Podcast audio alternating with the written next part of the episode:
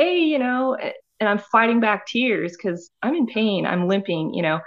And I was able to go around the corner and go down the hall and into the bathroom, clean myself up, come back out. And he goes, You didn't want anybody to know you were hurt. You didn't want anybody to see you cry. And you've lived your whole life like that. Oh my goodness. I just lost it at that point, going, Oh my gosh, he's right.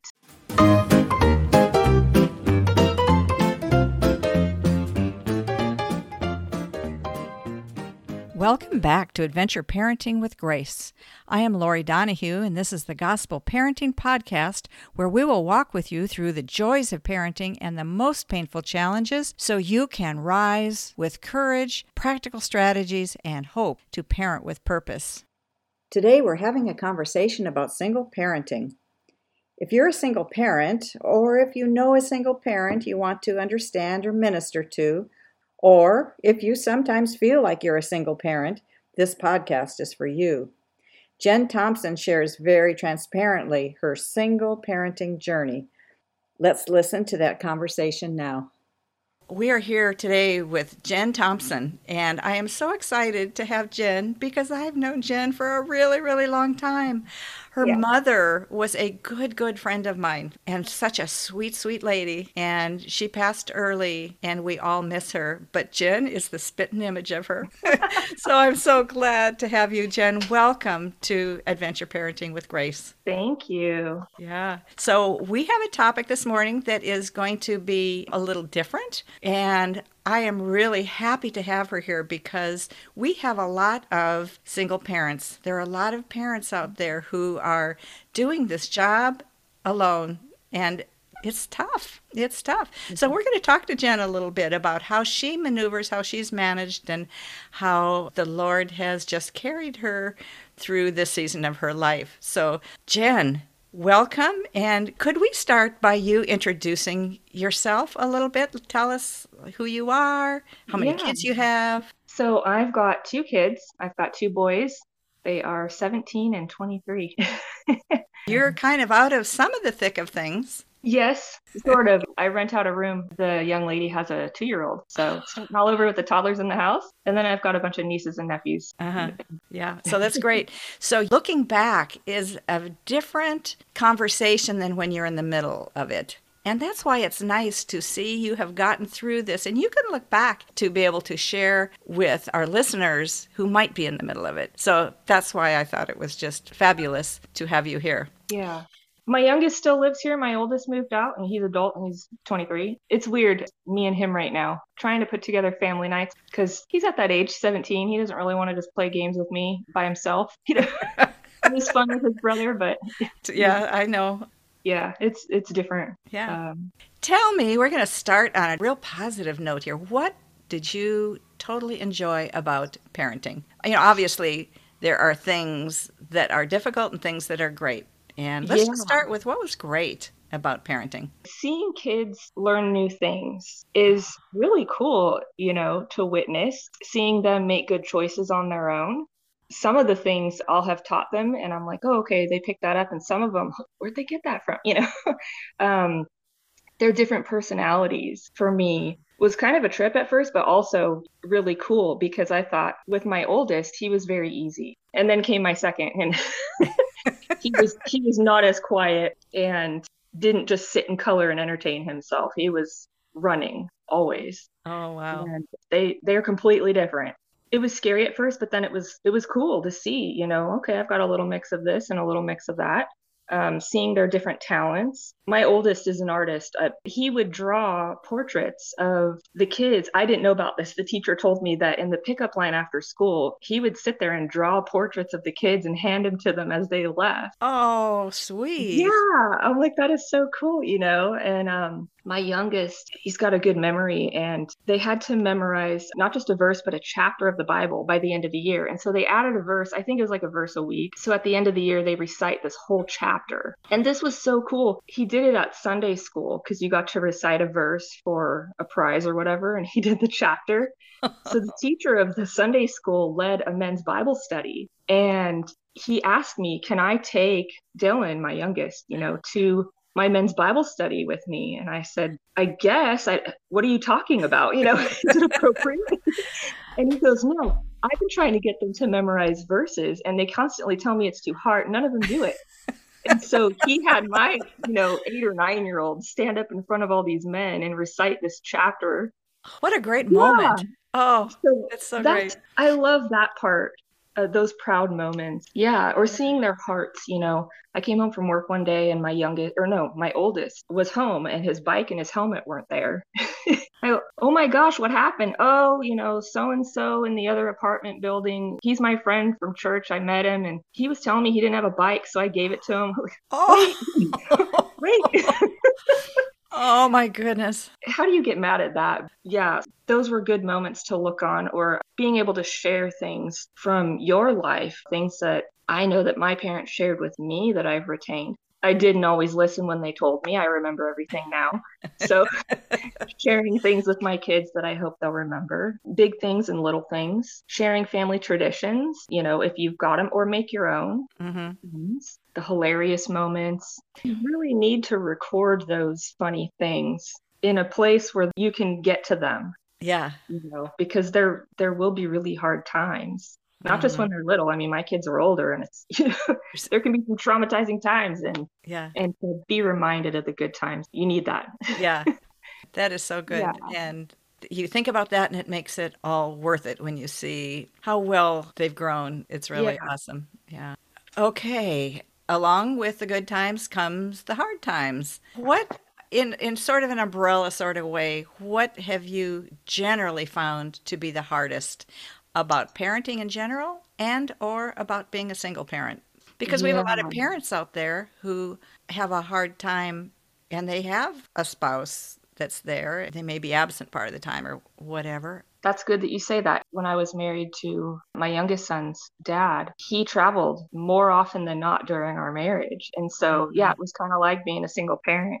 But in general, hard about being a parent, second guessing your decisions that you're making. Oh. You know, any parent will do that, whether they're married or not. Mm-hmm. And who do you ask? You know, trying to figure out what to sacrifice and what not to. That can be hard. Providing for your kids, you don't have to be single to worry about that or to find that hard. That's hard no matter what across the board. Living within your means, mm-hmm. necessities, focusing on that instead of extras you know right. and then what's the goal in parenting it it needs to be salvation mm-hmm. that has to be the end goal and learning how to give up some other things that you might want your kids to do that might get in the way of that um, yeah, yeah. but specifically what's been harder as a single parent uh, not having backup in the house you know i'm a mom of boys so Ooh. yeah that can be different, you know, um, somebody there to bounce ideas off of, right? You know, um, to share kind of, the responsibility. Men and women have different ideas about things. That's how they're built. That's how they're designed. So I'm left with my own ideas. I don't have maybe a voice of reason because in the moment I'm not not be that voice of reason. You know. Mm, um, yeah. Somebody correcting me in front of my kids or saying yes to things when I've said no. Yeah. Um, so you don't have to deal with that part because you are the final say. It can be hard if you've got a mm-hmm. friend or family that's around that okay might not think about that that can be hard as a single parent because it's not a mom and a dad with me yes. i found it hard just with a mom with boys mm-hmm. single income not everybody gets mm-hmm. child support i don't mm-hmm. think people realize that not everybody has state funded housing you know it's not an automatic that you go first of the line right. um, there's a long waiting list shame and guilt can come you know yeah yeah. How do you announce a pregnancy or throw a baby shower when you start out as a single parent? Right. Um, right. I'd like to talk about that for just a minute because, yeah. Jenn, shame and guilt, everybody has shame and guilt, and that can bubble up inside of us because we know our insides are outsides. Um, but oftentimes, when it comes from people on the outside, Mm-hmm. that want to make you feel shame and guilt. mm-hmm. Is that ever a problem? Do you ever encounter like a critical spirit from even from Christians or maybe especially Christians? Yeah, exactly that actually. You know, okay. when I got pregnant with my oldest, people who knew me should have asked and they didn't, you know, what happened, whatever. And so there were a lot of assumptions made. It wasn't until he was three years old that somebody asked, You don't seem like the type of girl to get in this kind of situation. You know, what happened? Mm-hmm. I was the first person I ever told. Wow. Um, wow but yeah, go, going to pick up, I remember going to pick up my sister with my mom from probably junior high youth group or something. And I, I was pregnant with my oldest at the time. And I was walking up the stairs and I hear one of the youth leaders talking to, I don't remember if it was another youth leader or a parent, you know, oh yeah, you know, typical pastor's kid get knocked up, you know. Oh my goodness. Oh my goodness. I never went back to that church. Oh. They never asked. Never asked what your circumstance was. No. Yeah. And people don't. And Part of it is they don't want to pry. But then if you don't pry, you still need to not make assumptions. Yeah. Yeah. It's not always prying either. There's a lot of assumptions with how somebody starts out a single parent mm-hmm. or how people end up a single parent, you know. They're not taking into account rape, death of a spouse. Good point. It could be divorce, it could be bad decisions, but they there's a couple other things out there that right. People don't ask. It's equally as hard. A single parent is a single parent, regardless of if it was by choice or not. Right, right. It's the same things still apply. You still have a single income. You still don't have backup in the house. You know, mm-hmm. yeah. it doesn't matter yeah. if you chose it or not. It's still hard. Okay, so without somebody in your house that is a co parent, what do you do when you have big decisions or when you have struggles? Do you have people that you talk to? Do you have mentors? Yeah, not everybody is inclined to do that or to feel the need, you know. I'm a single parent, I should know how to do this. My parent, uh, my mom and my dad, both, it was, you know, what about this? What about that? Or if they saw something, they might say, what about doing this or that? you know? mm-hmm. My prayer groups now that I have in the last two, three years, oh man, they're my go tos. We text each other, please pray for this, please pray for that. It doesn't matter if it's big or small, we all will pray. There's a single mom who is my age. Her kids are a little bit older. She'll share stuff, and I'm like, okay, how do I do that? she and I are different.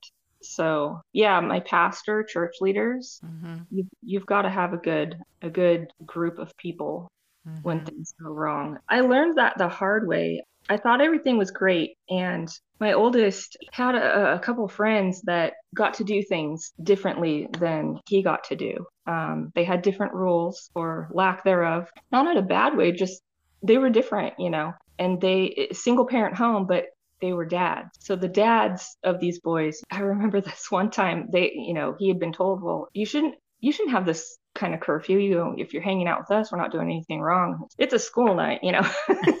11's a little late, you know. I had I made friends with their friends' parents and things, and I thought we had each other's backs as single parents. And to be approached as a mom from a dad saying, You're just his mom, what are you gonna do about it? Oh my goodness. And in that moment, I had no idea what I was going to do. I am just his mom and I've got a little one already asleep at home. What what am I going to do in this moment? So I ended up emailing my dad and my pastor who were on the same page, you know, generally and they were friends. What do I do? I need some advice because but I'd like to not make a bigger mess. So how do I do this wow. calmly? What's the right thing to do? But it was so scary I ended up having to call the police. wow, wow. Yeah, oh yeah, the police don't mess around. But that's a resource for parents who really don't know what to do or don't have somebody in that moment. They mm-hmm. came and just told him, you know, hey, if your mom says you can't go somewhere or you need to be home, you know. Wow. Yeah. But they they let him know your friend's parents will get arrested next time because that's harboring a fugitive minor. Yeah. Because he never went there again without my yeah. permission. So. Yeah yeah. not doing anything bad but it's moments like that that you don't think you'll ever experience that you go i didn't think that i needed that much you know outside help.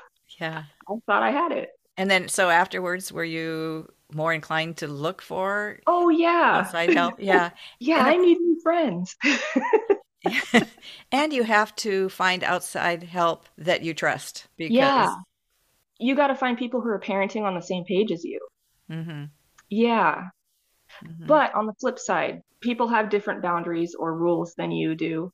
You mm-hmm. can look at yours and go, you know, should I adjust these? Because I admit I've I panicked, you know, where's that line? Mm-hmm. And if I move it, you know, you give an inch, they'll take a mile. That was Mhm. always in my head. And Mhm. so you can look at somebody else who's got that half mile and you've given an inch and going, I don't know if I want to go that route and have them go the full Mhm. mile. But yeah. yeah, you've got to have people to talk about that with and say, can I loosen up a little bit here? hmm But you know your kids, you know what they would do. Right, right. And you don't want to make them feel oppressed and particularly Yeah. angry. You need to still have a sensitive heart for them, Yeah. not like control them to the point that they are going to rebel even more Yeah. than kids normally do. Yeah, and that in that particular situation was hard because it was like they're not doing anything bad. They're not bad kids. My son's Mhm. not a bad kid. It was just Mhm. the rule, you know, Yeah. you got to be home at this time and it was just an argument of rules. It wasn't them personally, I guess. You Right, know. right. Yeah. It's hard. It is. Yeah. It, yeah. It's hard. And I have to say that's hard even for any parent Yes. I remember experiencing where do we loosen up? What do we allow? Yeah. Um, yeah, it was tough. Yeah. That's very good. Thank you, Jenn. Do you have days that you feel just overwhelmed? Like, I can't do this. What do you do those days? Now I text my prayer groups. I pray. Mhm. I'll cry. Mhm. That's a new thing for me over the last few years is crying. It's Um, okay to cry. I'm a crier. I, it's okay. I never was, and I feel like I'm making up for lost time now. But um, but Yeah. you know, you can ask your kids to help more. Mm, When you're exhausted and you see this list of things you've got to do, cut out some of the things you might not have to do. Oh, yeah. My dishwasher isn't working. I hand wash all the dishes. Well, I cook a lot too. Mm. There are days where I'm like, I look at the dishes and go, I am so tired. I will not be standing there for an hour doing this. I'll do it tomorrow. hmm Sure. But you can ask your kids, depending on their ages, to do things. Mm, You can't ask a one year old to help you, but even toddlers can help put things away. There's the age appropriate things. Your kids can do more than you think. Oh, you know, you think about the things they operate. They can operate a, a game or this or that. They can turn on the dishwasher, you know. yeah. If they can Um, teach us how to do certain things in the computer, then they can certainly push a dishwasher button. Yeah. I had an event at my house last Saturday and I was running out of time. Mm. And I ran upstairs and I told my youngest, You got to go down and mop the floors. And he looked at me and said, I've never mopped in my entire life. Like it was going to be in it. That was going to be the reason that I went, Oh, never mind. And I went, Exactly. Get down there and mop the floor. So, yeah, it, it, there are things that your kids can do, and and uh, you can ask them to help you because that when you're overwhelmed, you've got to figure something out. There's Yes. some things you will still have to do, but um, look at what your options are and ask others for help. That's something that I learned. Mm. Um, I've never been good with that. It's funny. Three years ago, my health took a dump, and I remember my dad telling me in the midst of this crazy trying to figure out what was going on, and he just said, I remember this particular instance where you came in, you had gotten hurt. I had fallen off my bike or something and ripped, I'm just totally ripped up my knee Mhm. and it wasn't a scrape. And um, the way that my house, when you came in the front door, you were behind the back of the couch. And Mm. so nobody could see me from the waist down. And we had people over. My dad was a youth pastor at the time and, um, or in youth ministry at that time. And, and I walked in and, hey, you know, and I'm fighting back tears because I'm in pain. I'm limping, you know. And I was able to go around the corner and go down the hall and into the bathroom, clean myself up, come back out. And he goes, You didn't want anybody to know you were hurt. You didn't want anybody to see you cry. And you've lived your whole life like that. Oh my goodness.